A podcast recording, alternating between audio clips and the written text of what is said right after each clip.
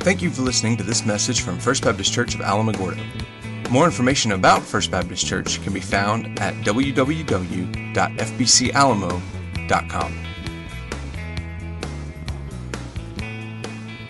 Take out your bulletin, and specifically take out the, the little tract that we put in your bulletin. So, one of the things that, um, that, that I've really become c- convicted of here, here lately is we talk a lot about um, sharing the gospel and the importance of that, and that, that's right and true.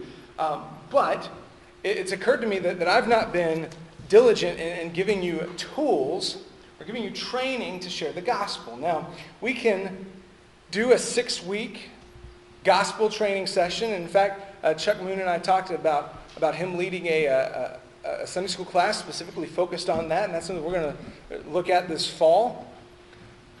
But, and then those, things, those things are right and good. There's nothing wrong with, with taking a long term and, and really walking through a, a, a plan to share your faith. But I think for the most part, a lot of us can, can learn to do this very simply.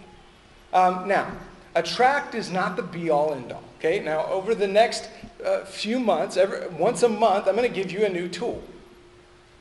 Now, th- this is not, uh, here's what I don't want you to do, okay? Don't go to lunch today and leave this, especially not in place of a tip for your waitress, okay? Okay? Now, I'm not saying that's not valid to do, but if you're going to do it, like, attach a $20 bill to it as a tip, all right? Don't, don't just, or, or leave a generous tip with this. Don't just leave this. But, but one of the things that I think we can do is take five minutes or so once a month and simply walk through a, a gospel presentation. This is one that Lifeway put out, or that the North American Mission Board put out um, a few years ago, using three circles. You can, obviously, they have hard copies of this. They also have a Three Circles app you can download and swipe through that'll have all the verses listed and, and everything like that. Uh, this is a really simple gospel presentation. You can even draw on a napkin. In fact, that's the way it was developed, was as as a gospel presentation where you can sit down with somebody with a Bible and a piece of paper or a napkin and, and walk them through the gospel. And so I want to take just five minutes, really quickly, and walk through the gospel here. And then we'll talk about what your index card is for. So, so you can set that aside for now, but have, have it ready because we're going uh, we're gonna look at it in just a second. So uh, if you open up on the, on the very front uh, cover of, of this, it explains the reality of the world we live in, that we live in a broken world. Now, here's why that's important. As you go to the store, as you go to work, as you go to school, you're going to encounter people who are experiencing the reality of the brokenness of our world. Okay? That's one of the things that I think is great uh, about a simple gospel, gospel conversation is that the, the reality of the broken world is going to give you opportunities to share about our God who came to heal brokenness. Okay? And, and look, I've never met anybody who wouldn't say there's something wrong with our world. It's why we, uh, if, if the person that we didn't vote for is in office, it's why we look forward to the next four, to, to the next election, right? Because we can fix the brokenness. It's why we, it's as simple as why we have to go to the grocery store and load up on groceries every week to refuel our body, because if not, our bodies break down. We experience this all over the place, okay? So, we live in a broken world. It's seen in suffering, violence, poverty, pain, and death around us. And brokenness leads us to search for a way to make life work. If, if we live in a broken world, then why on earth were we here, and how can we fix it? So if you turn the next page, we're going to look at God's design.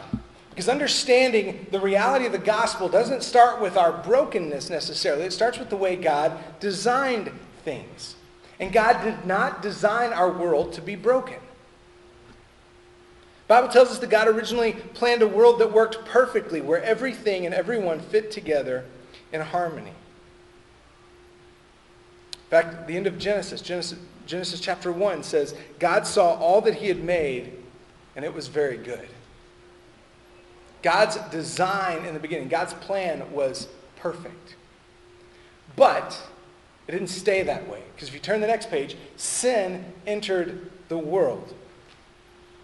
God's plan doesn't work when we ignore his design, when we insist on doing things our own way. The Bible tells us that all have sinned and fall short of the glory of God, and that the wages of sin is death. And if you turn the next page, this sin leads to brokenness. So that's the, that's the answer to why the world is broken, because that's where sin leads us, is to brokenness. we see this all around us. Now, if, if you look at brokenness, there are little squigglies that, that go up. What those represent here are the different ways that people try to fill the brokenness in their lives. Maybe it's with something destructive like drugs and alcohol. Maybe it's with good things that God's given to us as gifts. But when we try to make them more than what they were designed to be, they become harmful to us. This can even be things like our family, things like jobs thinking this is, I, I know, I'll, I'll have my true identity once I get married. And the spouse will fulfill me in a way that, that I haven't been yet. Well, that, that didn't work for us, so I know we'll have kids. And kids will fix all the problems that we have. They'll definitely not create any more problems. They'll fix everything that we. Oh, I know, I just need to get that next promotion, and that'll fix everything or I just need a new job, or none of that's worked, so I just need a new spouse, and that'll fix everything. We look for answers in places that answers were never meant to be. And that leads us to experience this brokenness on an even deeper level. In fact, the way Romans describes it, it says that, that they exchanged the truth of God for a lie, and they worshiped and served something created instead of the Creator. Now, if we stopped here, that's like real, that's crummy news, right? I mean, that's, that's, that's not fun at all. But the good news is that, that God's made a way for us. Turn to the next page, let's say the gospel. God's made a way for our brokenness to be restored in sending his own son to die the death, as we saw a while ago, the wages of sin is death, to die the death that we deserved. John 3:16, the Bible says, "For God loved the world in this way that he gave his one and only son." So how do we get to the gospel? How do we experience this new reality? How, how do we um, how do we get to experience this fix that God has sent for us? The next page that explains it. We have to repent, turn away from our sin, and believe in God's Son, Jesus. Believe that He came to earth, that he lived a perfect life, that he died a perfect death on our behalf, that he rose, and that one day he's coming again, just as we sang a moment ago. Romans 10:9 tells us if you confess with your mouth Jesus is Lord and believe in your heart that God raised him from the dead, you'll be saved. And then here's the beautiful part of it. That if you turn one more page, when, when we repent of our sins, when we believe in Christ Jesus, He restores our relationship to Him, and we're able to recover and pursue His original design for our world and for our lives. See, the gospel, and I think this is important, the gospel isn't just that I get to go live with Jesus forever, by and by, after I die. I mean, that's true. But, but if you focus on that, you're missing one of the realities of the gospel that we get to experience now. The, the gospel allows us to recover and pursue God's design in our own lives right now. Not perfectly. Because can I tell you something, uh, even as a believer? Now, now so somebody can go through this, trust in the gospel, tr- trust in Christ's sacrifice, make Jesus Lord and Savior, and, and, and experience this. We would say they move from death to life. But, believer, you're going to experience this in your own life, this, this pattern. Where you're going to continue to sin, and, and sin is going to be brokenness. The answer for us as believers is still the gospel. I've said this before. We never, we, there is nothing beyond the gospel for the believer. We'll talk about that here in just a second when we talk about um, some of the false teaching that was invading Ephesus. There is nothing beyond the gospel. But hear me, you will never plumb the depths of the gospel in this life.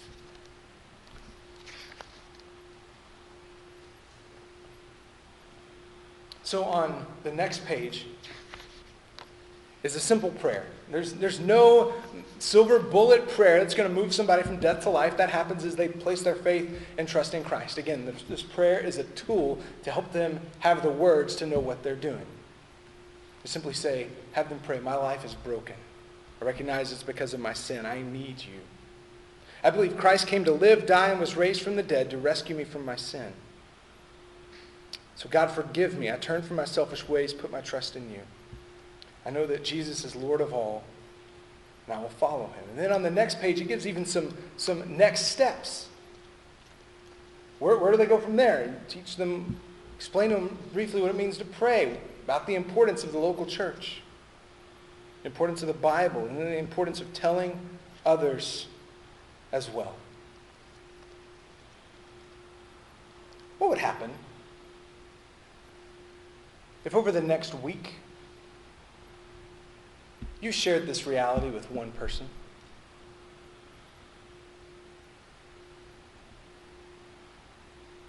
You have the opportunity. We've been given the greatest gift imaginable in the gospel. We have the answer for life's problems. Don't keep it to yourself. Share it with somebody. So that's where the index card comes in. I don't want you to list every single lost person you know. I, what we're looking for here is one name. One name. One person whom you know that doesn't know Jesus and who needs to hear the gospel message. So what I'm going to ask you to do is on this index card, write that one name down. And then during the invitation, there's a little basket right up here at the altar. During the invitation, I'm going to invite you to come down and place the name of your one person in the basket. And every week, we're going to pray over the names in that basket.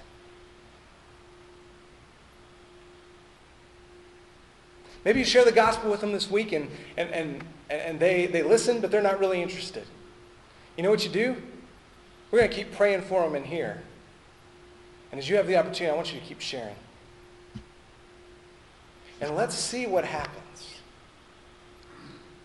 Let's take God at His word and tell Him and, and trust Him that when we share the gospel, He moves men, women, and children from death to life as only He can do.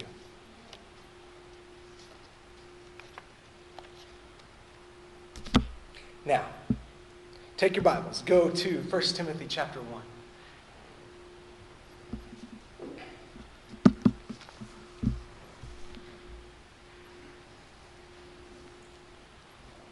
We finish up chapter 1 this morning as Paul's going to continue to talk to, God, to Timothy uh, about, guess what? The gospel. The importance of the gospel in Timothy's life and in the life of the church. So once you're there, once you're to 1 Timothy, let's stand together and read the word the Lord's given to us this morning. 1 Timothy chapter 1, verses 18 through 20.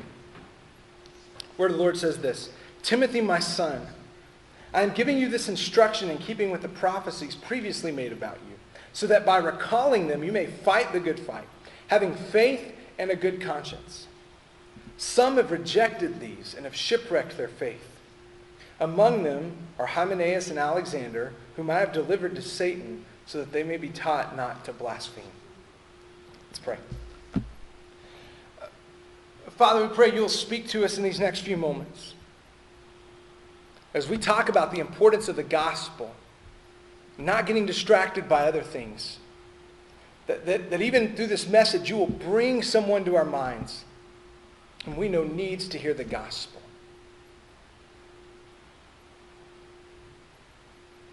Help us to understand this morning how we can stay focused on something that is worth fighting for. I ask all these things in Jesus' name. Amen. You have a seat. I, have not made any secret that I'm a big baseball fan. Not only that, I'm a, I'm a Texas Rangers fan, which means I, I live um, very frustrated a lot of the time. So, um, but, but this last week marked the 25th anniversary of one of the defining moments in Texas Rangers baseball.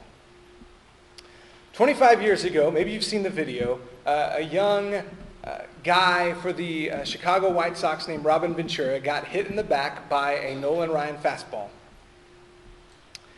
And, and young Ventura, in perhaps a moment of anger and rage, decided it would be a good idea to charge the mound on 44-year-old Nolan Ryan. If you've not seen the video, uh, Nolan Ryan puts him in a headlock and proceeds to pummel uh, Robin Ventura into a bloody pulp. One of the greatest moments, in, it's kind of, right, I know it's messed up. It's a, it's a weird sermon illustration. So just, just, just go with me here, okay? This is going somewhere, I promise. But also, it's a great moment as a Texas Rangers fan. um, in fact, before every Rangers game, they still show this clip 25 years later uh, with Don't Mess with Texas uh, around it, all right? So uh, it's, it's a Texas thing. It's a great, great sense of pride. Now, now, listen, if we're being honest, getting hit in the back with a baseball is probably, in the grand scheme of things, not something we'd be willing to fight over, okay? And even now, I mean, like, it's not like Nolan Ryan and Robin Ventura, every time they see each other, like, still uh, want to go at it. For one thing, Robin learned his lesson. But um, you, you, that's, that's a great moment. It's, it's, a, it's a weird sense of Texas pride. Um, but, but it's silly. Now, I say that to, to point out that, that not everything is worth fighting for. Now, our culture these days is probably going to disagree with that statement, right? Where every little thing is a hill to die on. My personal preference about whatever. The, the, maybe you've been in churches where uh, the color of the carpet turned out to be an issue some were willing, a hill some were willing to die on. Can I tell you that the older I've gotten, I've learned that there are fewer and fewer hills that I'm willing to die on, especially, I, learned this as a pastor, and it took me a little while uh, through, through my years in ministry. There are several hills I'd be willing to die on, an adherence to God's word. The expectation of, of um, as a rule, expository preaching, preaching through books of the Bible. That's, that's something in my ministry that if I had a church that, that, that was ever interested and said, hey, that's not something we, we want, that, that's a deal breaker for me. But, but can I tell you, there's a whole lot of things that, that I would like to see happen in, in, in local churches that, that I don't think are hills to die on, and certainly not right now. In fact, I've seen churches that have blown up not in the good way, because pastors come in and everything is a hill to die on right now. We got to change this right now. But let me tell you something that's always worth fighting for in the life of a church and in the life of a believer. And it's this very thing that we talked about a while ago. It's the very thing that, that Paul tells Timothy about in our passage this morning. The gospel is worth fighting for in our lives and in our churches. Now, I just gave you your outline. Don't, don't tune me out now, okay? we must fight for the gospel in our lives. We have to fight for the gospel in our churches. And there's a reason that we're going to see this morning why we've got to fight for it. Paul begins in, in verse 18 addressing Timothy personally. He says, Timothy, my son, I'm giving you this instruction in keeping with the prophecies previously made about you, so that by recalling them you may fight the good fight, having faith and a good conscience. Now, Paul uses some words here that, that we don't use, we don't throw out a whole lot in, in contemporary uh, evangelicalism. He talks about prophecies previously made about Timothy. Now, if I'm being completely honest, we don't know exactly what he's referring to here. Paul and Timothy have a long history. So it might be that, that Paul himself had prophesied over, over Timothy and said, Timothy, I think one of these days you're going to be a great pastor. We know that Timothy grew up uh, in a godly household with his grandmother and his mother. Maybe, maybe they had, spoken into his life about what they believed God was going to do for him.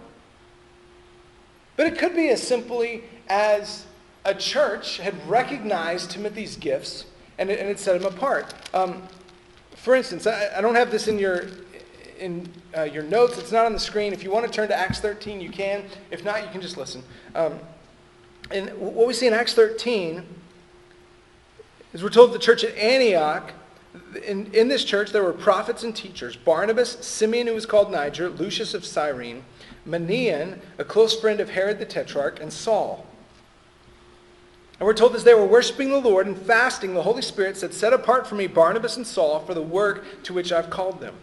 Then, after they had fasted, prayed, and laid hands on them, they sent them off. This is the church at Antioch commissioning Paul and Barnabas to the gospel ministry. This would be, in, as close as we have in, in Baptist life, this would be this church ordaining them to the gospel ministry.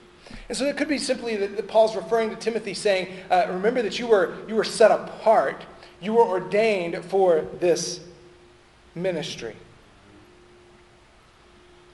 And as you recall that, that you may fight the good fight, having faith and a good conscience.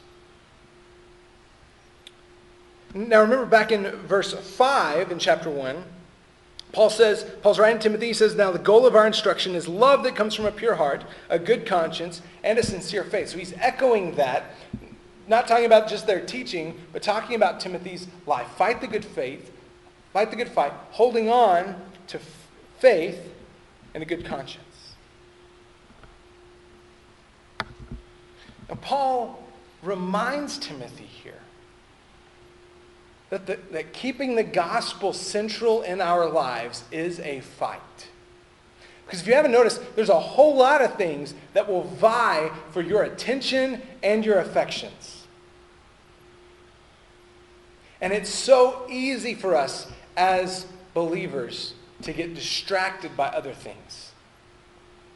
This is why the writer of Hebrews, I believe it's in uh, Hebrews chapter 2, talks about the danger of drifting. Because if we try to coast through the Christian life, generally speaking, we don't coast toward Christ. We're not going to drift towards Christ. We're going to drift away from Him. It takes a conscious effort to remain focused on the things of God. A couple places Paul says it like this. Ephesians 6:12 says, For our struggle is not against flesh and blood, but against the rulers, against the authorities, against the cosmic powers of this darkness, against evil and spiritual forces in the heavens. See, Paul reminds this church at Ephesus, the same church that Timothy's now pastoring, that, that there's things going on in the spiritual realm that we can't see. But that there is this constant spiritual battle happening. And we know that in being raised from the dead, Christ defeated the powers of sin and death once for all. And yet, until the day where, where death is finally put to death, evil will continue to fight. And sin is still very real in the lives of believers because we are not perfected yet. And so I think it's helpful for us to, as we're talking about fighting the fight of faith and, and staying focused on the gospel, it's important to, for us to remember that, that, that our struggle is not necessarily against material things. The, the temptation is not just to, to gain more money the temptation is to become focused on money and make that a little g God in our lives, replacing big G God. In chapter 6, Paul's going to say these same words again to Timothy Fight the good fight of the faith. Take hold of eternal life to which you were called, and about which you have made a good confession in the presence of many witnesses. And he's going to use the same language again in 2 Timothy chapter 4. This is probably familiar to you. 2 Timothy 4 7. As Paul is nearing the end of his life, he says, I have fought the good fight. I have finished the race. I have kept the faith. I believe there is an encouragement to Timothy. Follow my example. Not perfectly. I didn't do it perfectly, but I have fought the fight I've finished the race. I've kept the faith. Timothy, you can do this as well. And I believe to each of us, he would say the same thing. You can do this in the grace of God active in your life. You can fight this fight. Finish the race. Keep the faith. Stay focused on the gospel.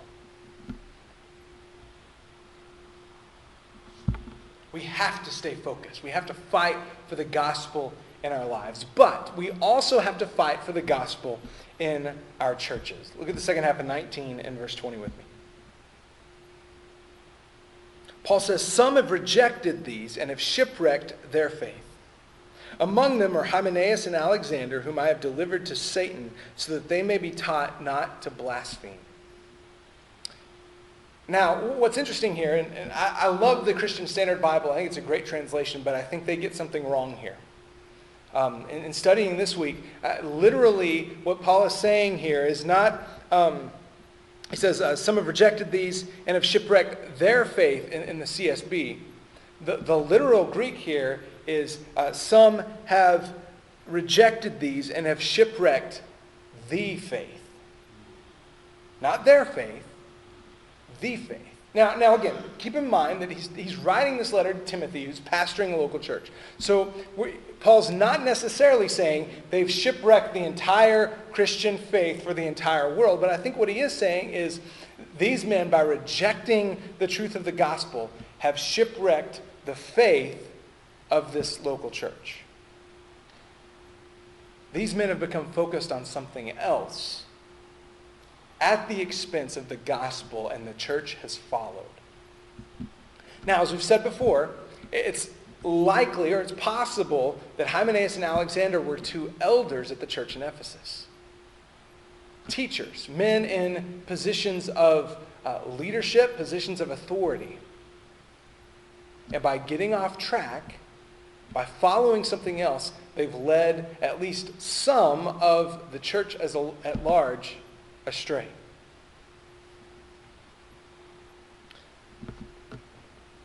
Now, we, we operate as a congregational body. We, we have elders, we are pastors, we have pastor, we have deacons. But we, we make decisions about the direction of the, of the church uh, through congregational decisions. So the charge to you then is do you know the gospel well enough that if I started spouting heresy and false teaching, you'd be able to tell it? I'm not going to test that, by the way, okay? I have no plans to test that. Let me make that clear. But do we, as the people of God, know the gospel well enough that we can spot counterfeits? Because clearly, the, the, some of the folks in the church in Ephesus didn't when, when these elders were able to shipwreck the faith in the local church and take folks astray. Now, again, we don't have a whole lot of details about what this looked like, other than as we looked at last week or the week before, that Paul saw this coming. In Acts uh, 20, he, warns this church at Ephesus that, that fierce wolves will come in, dressed in sheep's clothing, and will lead astray. Paul saw it coming, and then sure enough, it, it's come to fruition here. Now, remember, Ephesus is a seaport town. So Paul uses this illustration by saying they've shipwrecked their faith on purpose because folks in this seaport town of Ephesus would be very familiar with the destruction that comes from shipwrecks. It's not just that they were thrown off track. By focusing on something else, they've wrecked their faith. In fact, some commentators saying that, that even th- there may have been some folks in the church who had so bought into this that they had missed the true gospel completely. And were not, in fact, believers. Perhaps even Hymenaeus and Alexander, men who became elders in this church, were not even believers in the gospel. And yet somehow they became elders. Again, I think that shows us the high standard to which we should hold those men whom we would call pastors and elders. But then he continues, and we get this really weird statement here whom I have delivered to Satan. Now, you want to talk about serious discipline, right? I, am I'm, I'm not going to discipline. I'm to hand him over to Satan. Let that dude take care of him.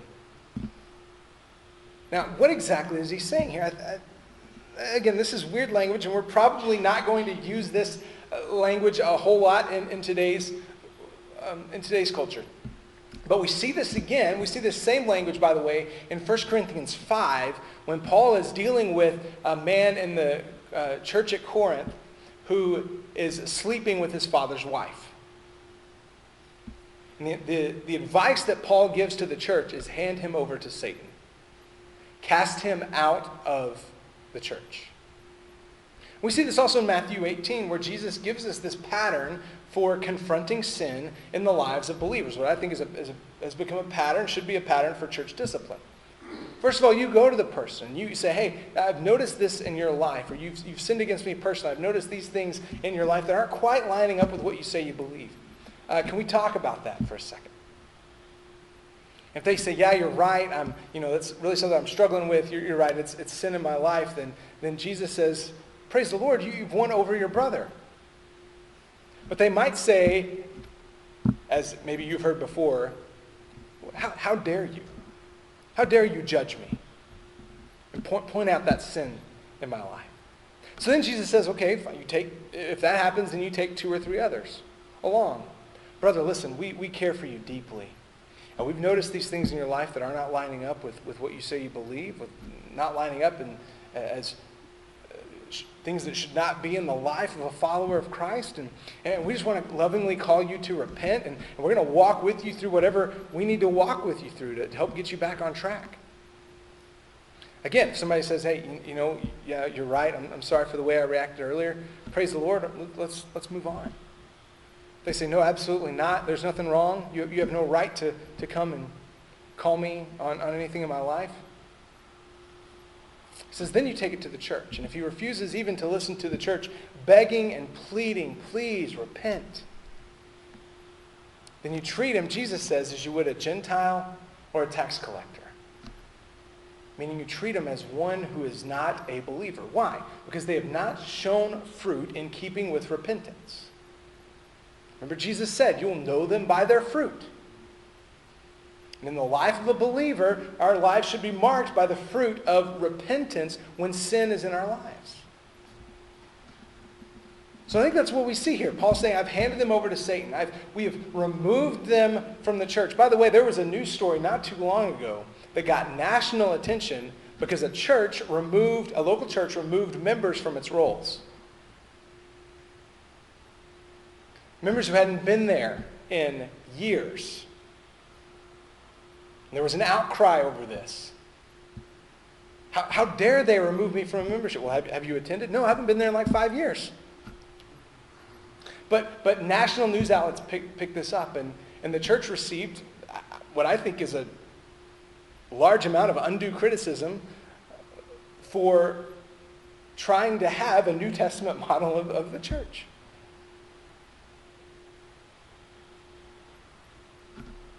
We fight for the gospel in our churches. We fight for the purity of the gospel. Does that mean we don't welcome sinners? Of course not. If we didn't welcome sinners, we'd all have to leave. I'd have to lead you out the door, right? We couldn't be here.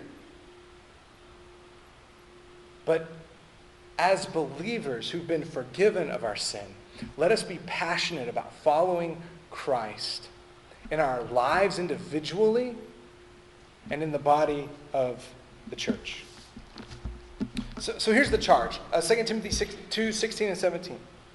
Paul tells Timothy here avoid irreverent and empty speech, since those who engage, since those who engage in it will produce even more godlessness, and their teaching will spread like gangrene. Hymenaeus, there's, there's him again, and Philetus are among them. In Hebrews 2.1, which I referenced just a minute ago, for this reason, we must pay attention all the more to what we have heard so that we will not drift away from it. Drift can happen in our personal lives as we're distracted by other things. Drift can just as easily happen in the life of a church. We can get focused on doing whatever it takes to fill these pews and miss the gospel in the process. We get so focused on meeting physical needs and not care about spiritual needs that we simply make this world a more comfortable place to go to hell from.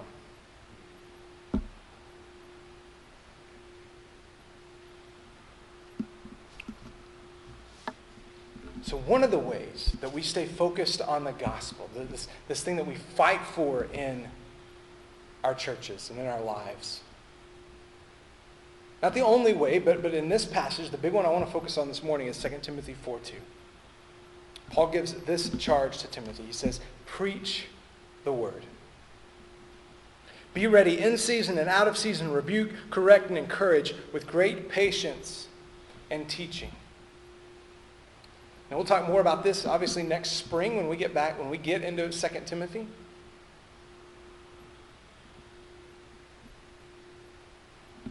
There, there is no silver bullet to church growth.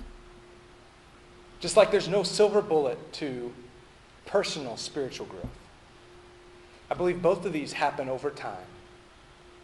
As we're faithful to do things like sharing the gospel. Maybe you share the gospel with somebody and they, and they reject it outright. I don't want nothing to do with that. What, what do we do with that? Okay? Keep on praying for them. Because can I tell you something? You weren't going to change their heart to begin with. Only God can change their heart. Keep on praying. Keep on sharing. Now, I'm not saying every time you see them, you like sit down with a notebook. Well, let's go through this again. Here's the, the guy. No, but, but, but as they experience brokenness, and they will, we, we will, everybody experiences brokenness in our lives, we can share the truths of the gospel. And here, in this room, week after week, month after month, year after year, as long as God allows me to serve in this role as pastor,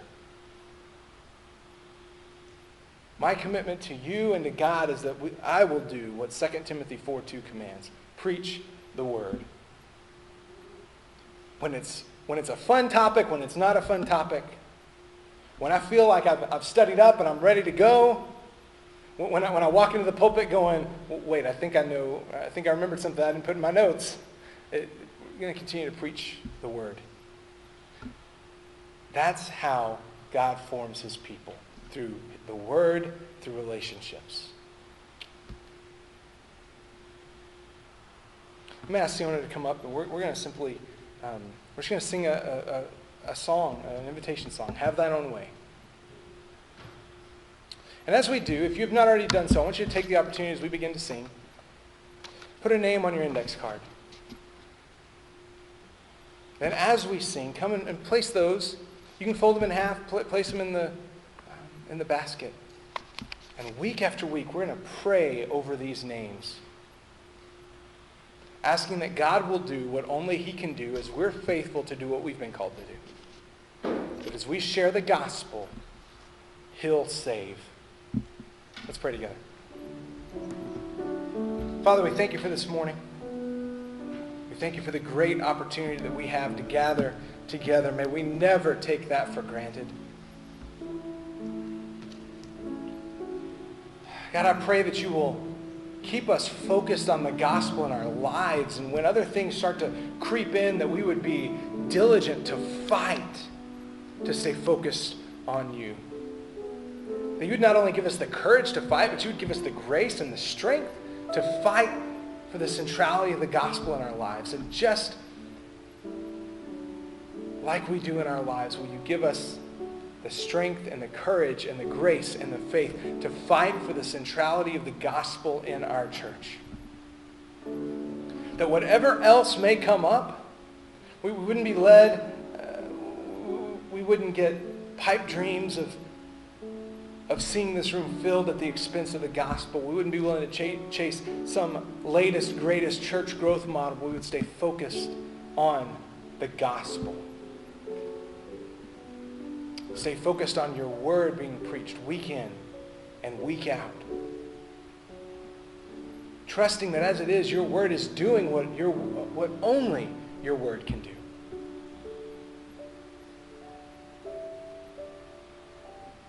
Show us how to do that.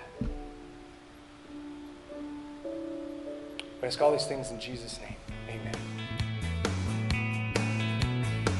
Thank you for listening to this message from First Baptist Church of Alamogordo. We are located at 1100 Michigan Avenue in Alamogordo, New Mexico.